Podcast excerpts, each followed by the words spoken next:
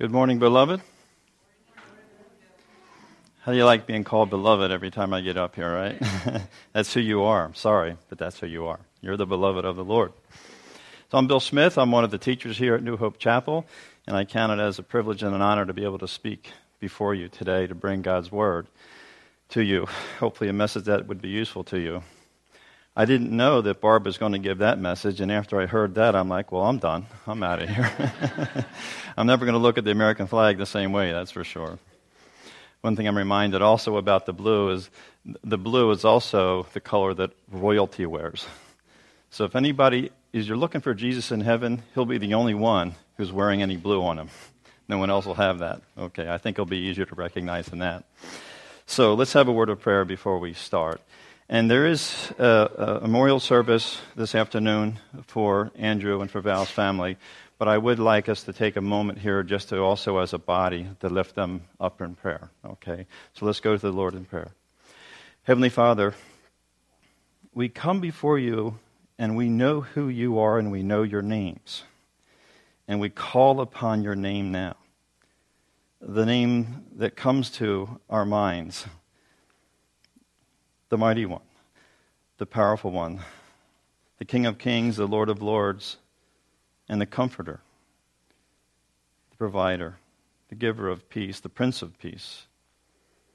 And we lift up as a body part of our family who is suffering now, Lord. We lift up the Nebbia family and, and the Vache family. We pray that you would be with them and remind them that you are still near. You have not gone anywhere. And that we, in the midst of this tragedy, can also be reminded that you also give us hope because of our faith in you and because of the love that you bestowed upon us in our hearts. So, as we grieve with this family, we also are encouraged to know that Andrew is with you safely in heaven. And now we, as a body of believers, as their brothers and sisters, are eager to step forward in whatever way you wish to use us to be a blessing to this family. And now, Father, as we enter this time of, of exploring your word, I pray that the words of my mouth and the meditations of our hearts would be acceptable in your sight because you are our rock, you are our redeemer. For it's in Jesus' name we pray and for his sake. Amen and amen. Thank you.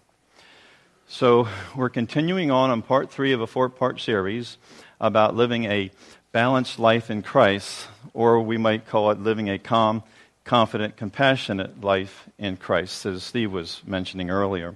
So, this is the third part. So, to go back for those who are here for the first time, just a really quick review.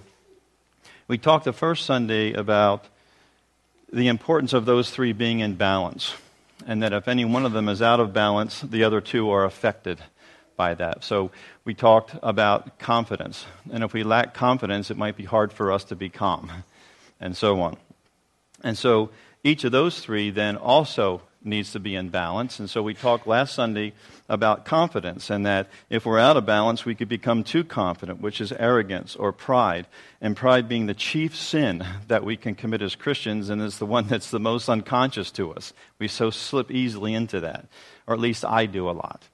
And lacking confidence is timidity. And God is not interested in His children, the sons and daughters of the King of Kings, which makes us prince and princesses, walking around timid. Royal family members don't do that. And next Sunday, we'll talk about compassionate. And there's such a thing as being too compassionate, which sounds odd, but I'll explain that, or lacking compassion, to be indifferent.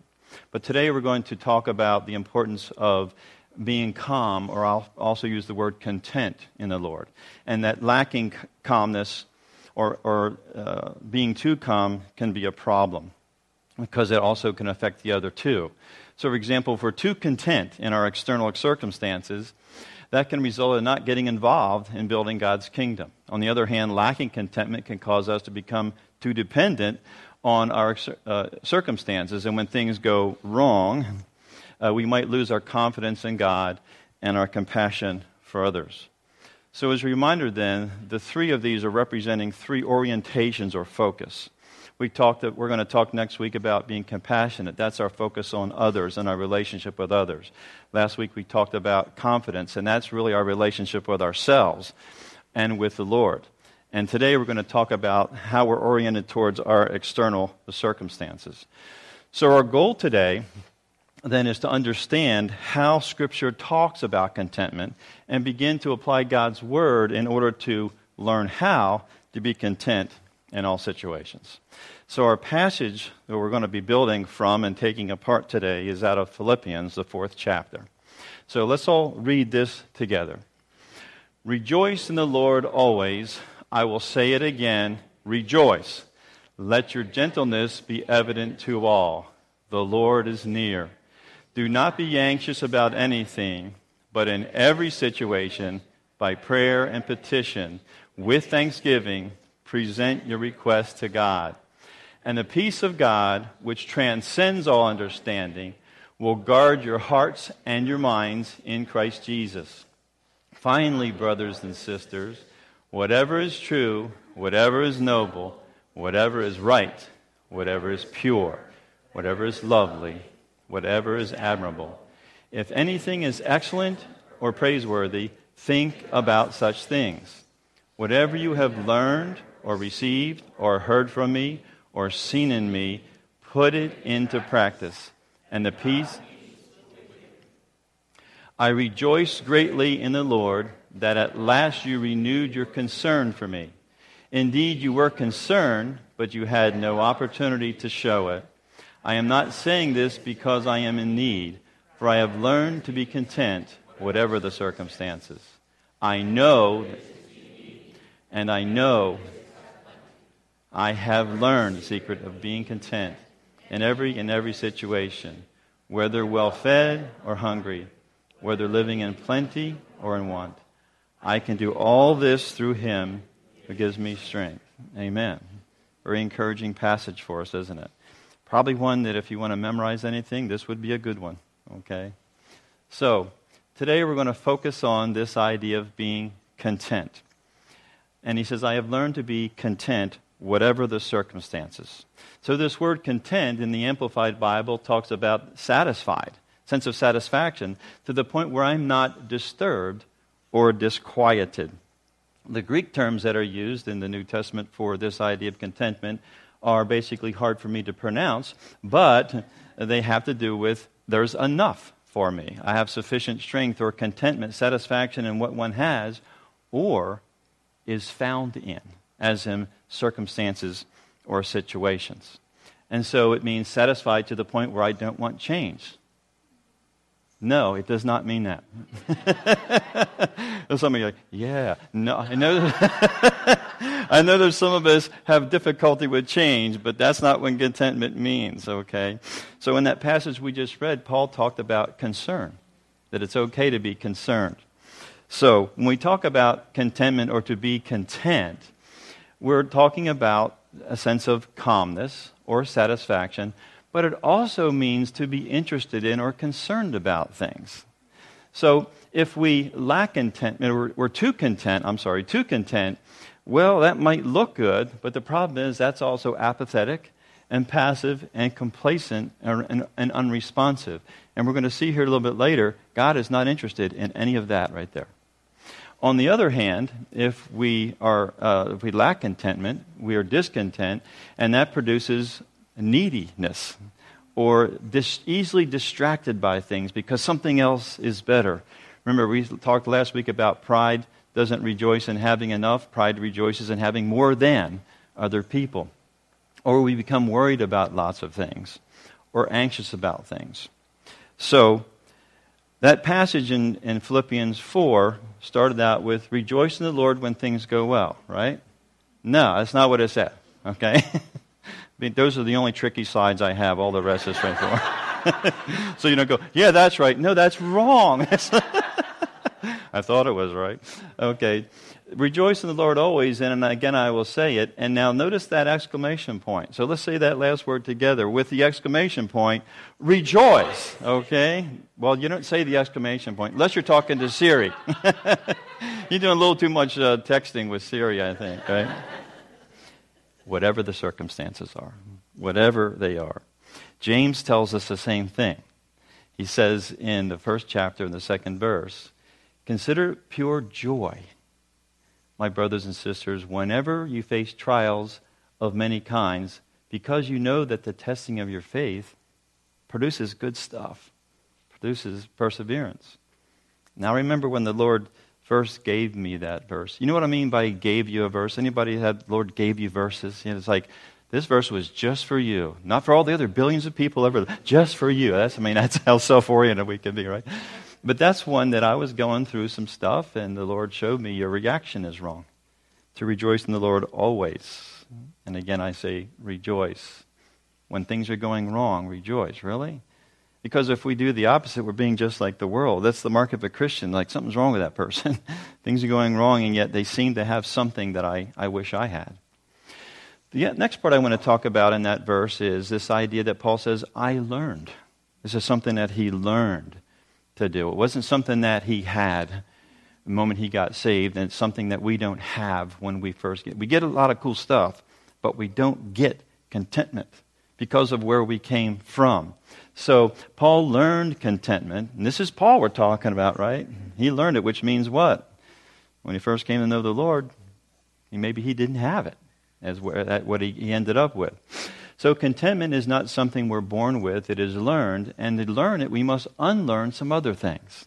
We must unlearn that contentment comes from our circumstances.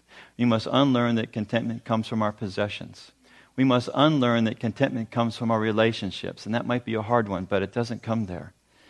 Contentment does not come from what you have, it comes from who has you. Amen? Praise the Lord. So, we basically learned life wrong as we were growing up, didn't we? And the reason we did is because we have an enemy.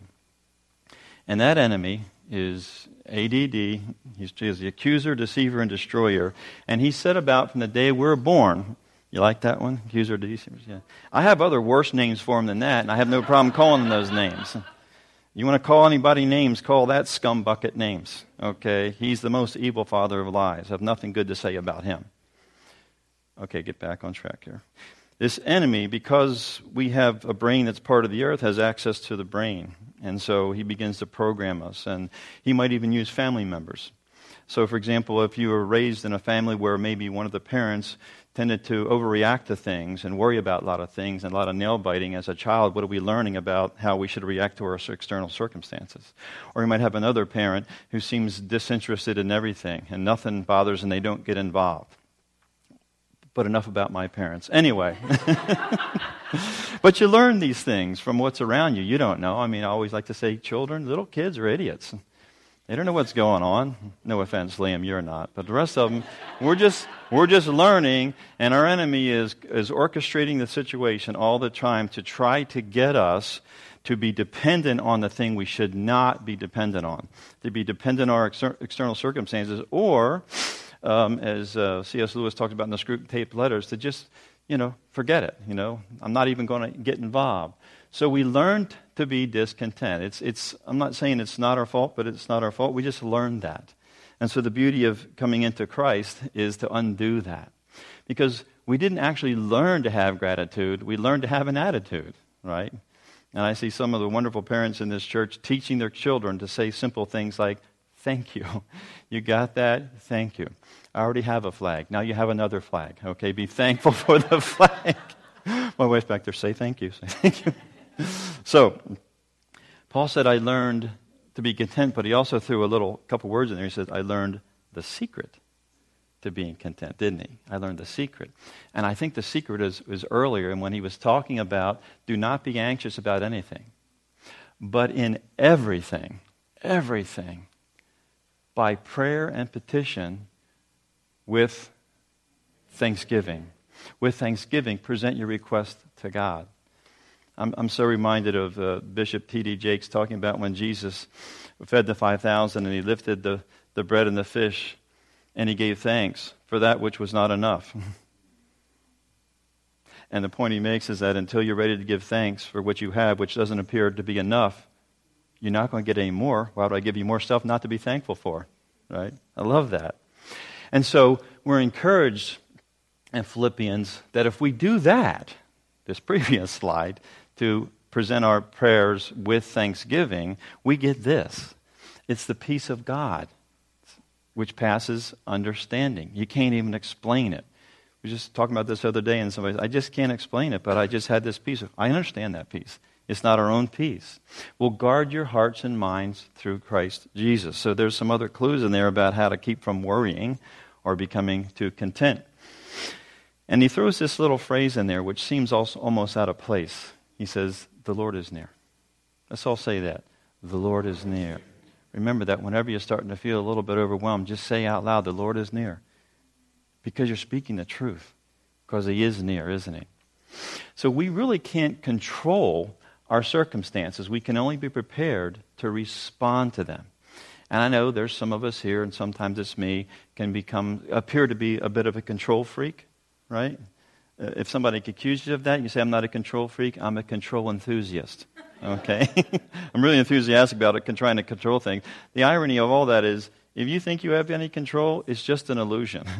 you know, it's not really there. There's only one person that's in control, and we all know his name, which is above every other name. His name is Jesus, in case you haven't heard of him. Okay? All we can do is be prepared to respond to what's going on. And the thing is, we really can't respond to things if we've got our heads sort of stuck in the sand. Uh, years ago, when I was in the Air Force and I had my opportunity for my first helicopter ride, and so we get on the helicopter, and we all had these headphones they gave us, and a little mic- microphone, and a little button we could push. And the pilot told us, now, when we're in the air, it's safer if everybody is looking out for, for what we're doing. So if you see it, report it. And I'm like, cool, I can talk directly to the pilot. uh, what I noticed, though, was that our, our boss, the general, the commander, was on the flight with us, who had many more flying hours than everybody else there. I wasn't a pilot, but I noticed that, oh, about every minute or two, he was pointing out something else, and I became amazed at how attentive he was to his external environment. Not that he was worried about it, but he had a healthy concern about it. And he says, "We got some, we got some, uh, some geese down on the lake there to the right." I'm like, "Yes, so." and then he point out later, "Well, whenever you see birds on the lake and they hear a plane, they tend to fly up and then right into the plane. So he's concerned about that. I began to realize, okay, I don't want to be a pilot. so to be concerned, to be real. And so in times of sadness or times of joy, it's, it's good and okay to be expressive. One of the things we got to be watching out for is putting on a happy face for everybody else, because that's a form of lying as well. So to be concerned about things or interested in things is perfectly fine. It's when you do too much of either one that becomes a problem.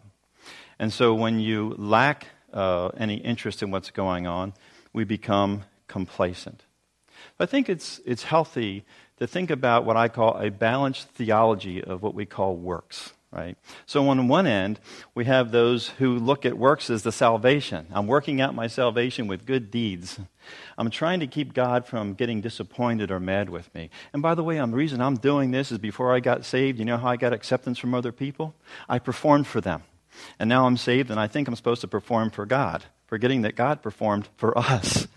And so what they do is, and I, I, will tend to judge others because they're not performing to my level of expectation like I'm performing.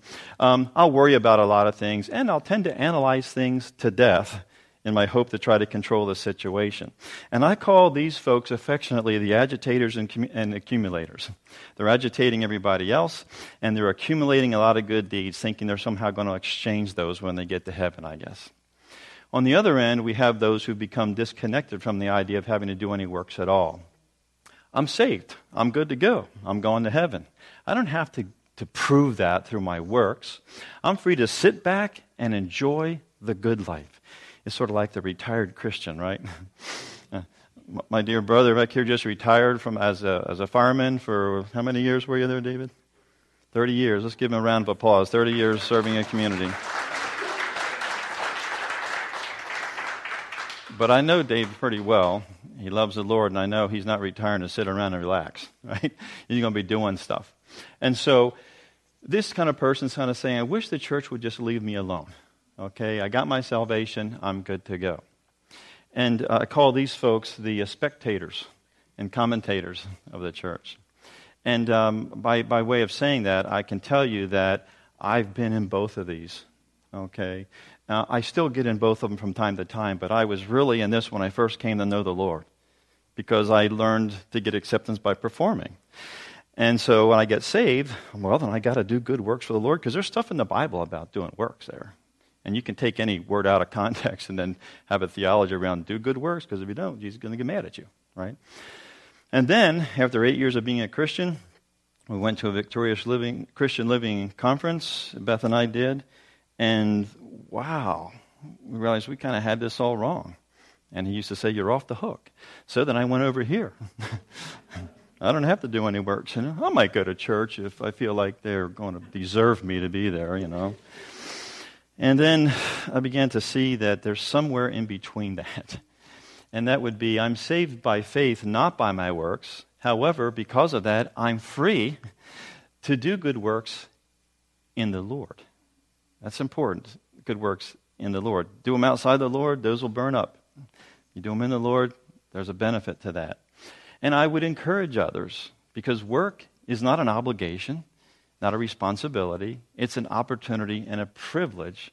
Because when you do works in the Lord, well, just think about that. When you're doing works in the Lord, who are you working with? Who's working with you? I know we can experience God in prayer, and that's a great place to experience God, but when you're done praying and you start doing the work, you can still experience Him working through you. That's the benefit, the blessing of that. I call these folks the liberators, the activators of the rest of the church. Uh, going back to this idea of complacency, I just wanted to share with you the, the best movie that's ever been made, ever, is the movie Life with Father. And if you want to debate that, you can step outside. I'm not going with you, but you can step outside. and Life with Father, with um, William Powell and Irene Dunne, I've probably seen this two or three thousand times and laugh harder every time I see it.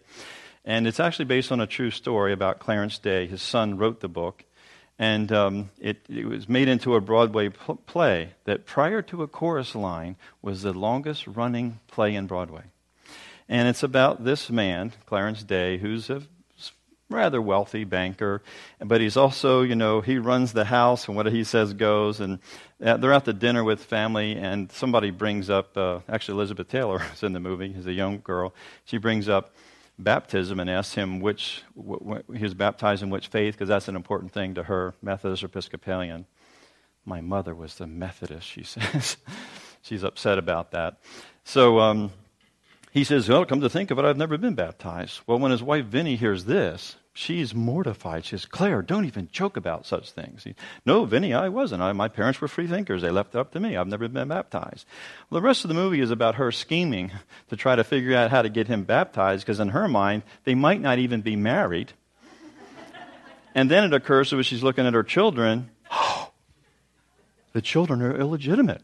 So she's scheming about this and tries a lot of different ways, and of course, he dismisses her. That's for children. And then he discovers that she's also apparently talked to the pastor about it because on the next Sunday, he gives a sermon on baptism. And he talks about this and how could a grown man not want to be baptized? Well, he's sitting there in the congregation listening to this, and the more it goes on, it's slowly dawning on him this sermon is about him. And actually, he was known during the service in real life, if he didn't like what the pastor was saying, he would start to argue with him from the pew. And so when he begins to realize, and you see this face, and he says out loud, What the devil is he up to? Well, Vinnie hears that, and she says to the boys, Tell your father, shh. He goes all the way down the line.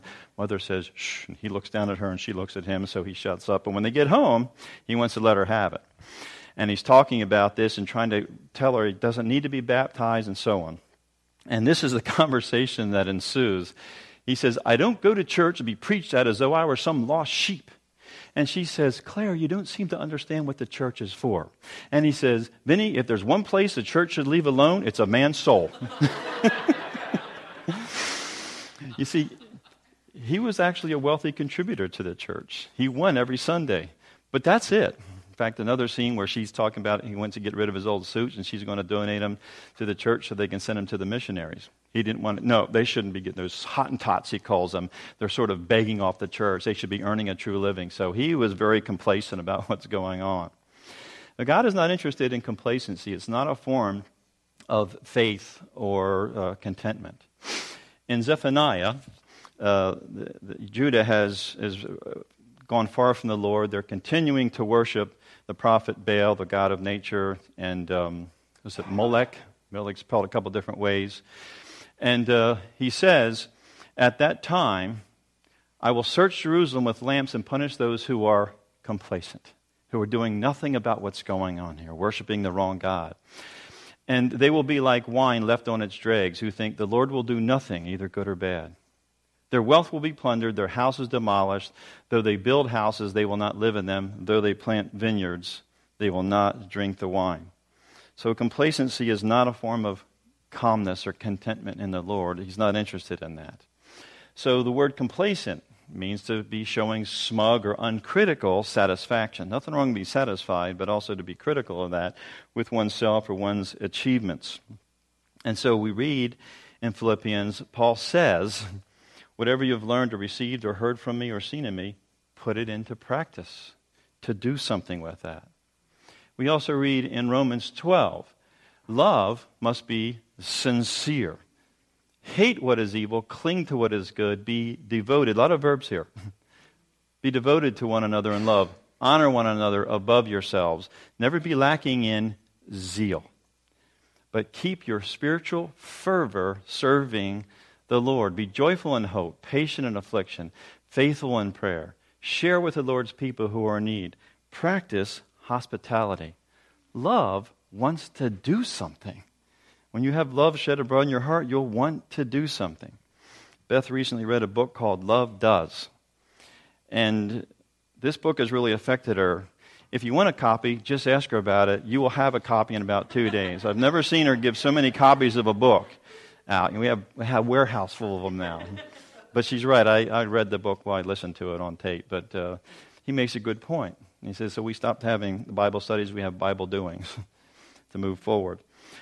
So we read in Proverbs the way of the lazy is a hedge of thorns, but the path of the upright is a highway, easy to move forward. So sometimes we're not able to move forward in life, and you look at what's the degree of complacency or laziness. Are you waiting for something? We also read in Ephesians look carefully how you walk, how you live your life, not as unwise, but as wise, making the best use of the time because the days are evil. And I think it almost goes without saying, but I'll say it anyway. If you're not seeing that the, the evil that's going on now in the world and infiltrating in very subtle ways, you got your head in the sand.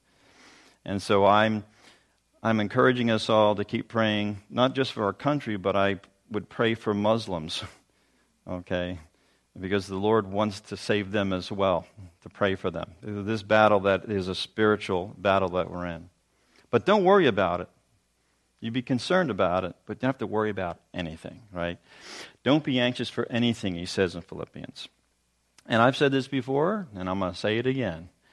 Worrying is the worshiping of our fears, not of the Lord. So, worry is to give way to anxiety or unease, and watch this, to allow, to give permission to our mind to dwell on difficulty or troubles. Okay? I'm not going to ask to see a show of hands, but I think we might have one or two hands beside mine, and we go up and go, I think I do that a little bit, right? And when we do that, we get all these things here agonizing over things, fretting over things, overanalyzing, analysis paralysis. There's the hedge of thorns. Uh, brooding, panicking, overthinking things. Worry never solved anything or prevented anything from happening. Mark Twain said, I had a lot of worries in my life, most of which never actually happened. The problem is worrying about them causes you to experience them anyway in your system. So you think you prevented it, but you experience it from happening anyway. So I think it's always good once in a while to remind ourselves that we're really existing in two worlds. There's the physical world, and there's also the spiritual world. And we read in Scripture, in Colossians, for example, says that Jesus is the Son is the image of the invisible God, the firstborn over all creation. For in him all things were created, things in heaven and on earth, visible and invisible. Whether thrones or powers or rulers or authorities, all things have been created through him. And I like this last phrase, and for him. Not for us, for Him. We were created for Him. So fix your eyes not on what is seen, because you'll tend to worry about those things, but fix your eyes on what is unseen, since what is seen is temporary, but what is unseen is eternal. So I want to go uh, back to uh, the Old Testament into uh, Kings and take a look at Elijah. You all heard of Elijah before, right? He was one of the great prophets, wasn't he? Great, great man. So great, he gathered up all of the false prophets that uh, really were serving Jezebel. He brought them all together, 450 of them, and he killed them.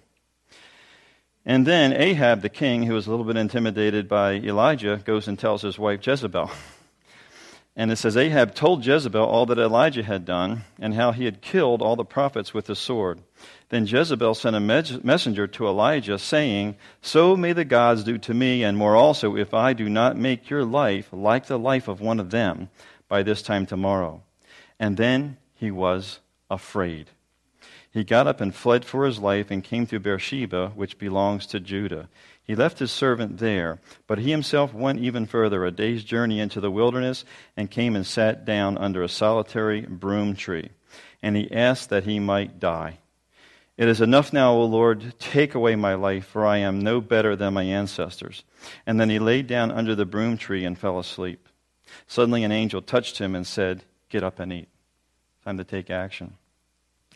Now, I don't know what a broom tree is. I don't have a picture of one because I relate more to this idea that sometimes we just want to crawl in a hole. You ever had that kind of, you get overwhelmed, you just want to, just want to crawl in the hole. In fact, just this past week, one of my clients who I coach for his profession, he wanted to have that session to talk about what's going on in his life. I said, sure, whatever you want to talk about. Well, turns out uh, he and his wife are separated right now. And he said literally those words to me. He said, All I want to do right now is just crawl in a hole. Because when I ask her what she wants, she doesn't know what she wants, so I don't know what to do. So I asked him, Well, what do you want? And he said, I want to crawl in a hole. he kept saying that. So we came up with a better plan than that. well, because there's been times when I want to crawl in a hole. Okay, I'm, I'm no perfect person, but you just, I can't take any of this anymore sometimes. I just want to crawl in a hole or under a broom tree. So that's what Elijah did. Now, Elijah had a protege whose name was Elisha. A little different pronunciation, right? He's, he's sort of his number two guy. And so um, Elisha ended up in a sort of a similar situation. He became a troubler of Israel as well. And so uh, they found out where he was at, and they sent the entire army didn't do like Jezebel. See, Jezebel sent a warning. Elisha doesn't get a warning. And they just send an army surround the city where he's at. And in 2 Kings uh, 6.15, let me make sure I get onto that slide there, uh, we read that when the attendant of the man of God rose early in the morning and went out, an army with his horses and chariots was all around the city. His servant said, Alas, master, what shall we do? And he replied, Do not be afraid. Exactly the opposite of his mentor. For there are more with us than there are with them. Then Elisha prayed, O Lord, please open his eyes that he may see. So the Lord opened the eyes of the servant, and he saw. The mountain was full of horses and chariots of fire all around Elisha. And when the Arameans came down against him, Elisha prayed to the Lord and said, Strike these people, please, with blindness. He just asked for his servant's eyes to be opened, and now he asked for his enemy eyes to be closed. And Elisha prayed to the Lord. And so he struck them with blindness as Elijah had asked. And then Elijah goes to them and he says, This is not the way, and this is not the city. Follow me, and I will bring you to the man whom you seek. And he led them to Samaria, to their doom. This is, what, this is where George Lucas got, these are not the droids you're looking for. That's where he got that from. These aren't, this is no to say, okay, you take us to where we are because we can't see anything. So Elijah responds with fear. Elisha responds without fear. So, what was the difference between the two? Well, I think the difference is right here. So, when Elijah is, knows he's going to be taken up, you know, Elijah never dies. He's just taken up to the Lord. So he knows it's going to happen that day, and he's making the journey. And each time at a certain point, he tells Elisha to remain behind, and Elisha says, I will never leave you. So he stays with him. It's like in, in the book of Ruth, right? I'm not going to leave you. And they come to this last river to cross, and Elijah takes off his coat and he hits the water, and the water parts.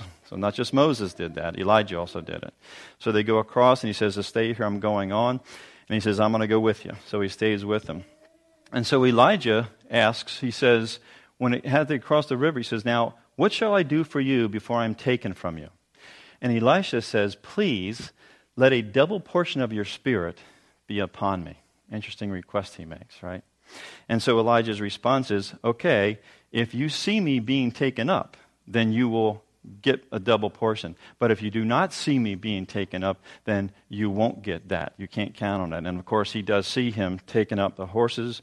The chariots of God come down, separate the two men, and he watches him uh, go into heaven. Elijah gives him his, his, his coat as well. Apparently, you don't need a coat in heaven, which is good. So I think the difference is, and how I can be without fear has something to do with the Holy Spirit. So when we take a look at complacency and worry, they're really the same thing.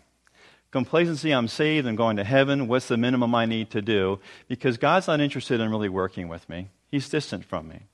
And worrying is I depend on my external situation for peace. I must work to control it because I need to keep impressing God with my works because God is distant from me. It's the same thing.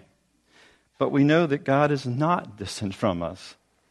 Jesus tells us in John 14, He says, I will ask the Father, and he will give you another comforter, counselor, helper, intercessor, advocate, strengthener, and standby, that he may remain with you forever. So notice the difference. When Elijah is getting ready to go to be with the Lord, he asks Elisha what he wants. When Jesus gets ready to go the, to the Lord, he doesn't ask us. he tells us, This is what you're going to get from me. And so we go back uh, earlier to John 14, and he says, my peace I live with you. It's my own peace, and I want to emphasize the word own. It's not some other peace that I'm creating and making up. It's the very own peace that I have that I give to you and bequeath you, not as the world gives, do I give to you. Do not let your hearts be troubled, neither let them be afraid. Or in the Amplified, stop allowing yourselves to be agitated and disturbed, and do not permit yourselves to be fearful and intimidated and cowardly and unsettled. Why not? Because the Lord is near. He's right with us now, even in this room. So, this idea of learning contentment, it's not, we don't have it, we learn it. And so, learning it comes from prayer, practice, and thanksgiving. If we wait for it to come, it's never going to show up. We learn that. I don't know how you learn, whatever, you know how you learn things. However, you learn things, that's if you want contentment, you got to do something in order to learn that. In the army, the way the army trains people is they have a process called see one, do one, teach one. They show you how to do it, then they say, now you do it, now you teach everybody else to do it, right? I think that can benefit us, that we practice contentment. Even when we don't have a reason to practice contentment, you practice that. And we apply God's word, both in how you think about things and also what you're saying, and ask to be filled with the Spirit. Then Ephesians 5:18 says, "Don't be drunk dissipation, but rather be filled with the Spirit." If you're starting to feel anxious or you're starting to feel complacent, ask the Lord to fill you with your spirit. And then you can quote these scriptures. Every week I'm going to give you God's word because I said, it's the only thing I got for you. That's the bad news. I only have this one thing the good news is it's the most powerful thing that you can possibly have in your life. So we're going to say these together. Just the, you don't have to, quote, say, Juan, don't say the actual reference here, okay? Let's say together, I already have a sound mind. I rejoice always, even during troubles. The Lord is near me now. I have a peace that passes understanding. I am content and I am thankful.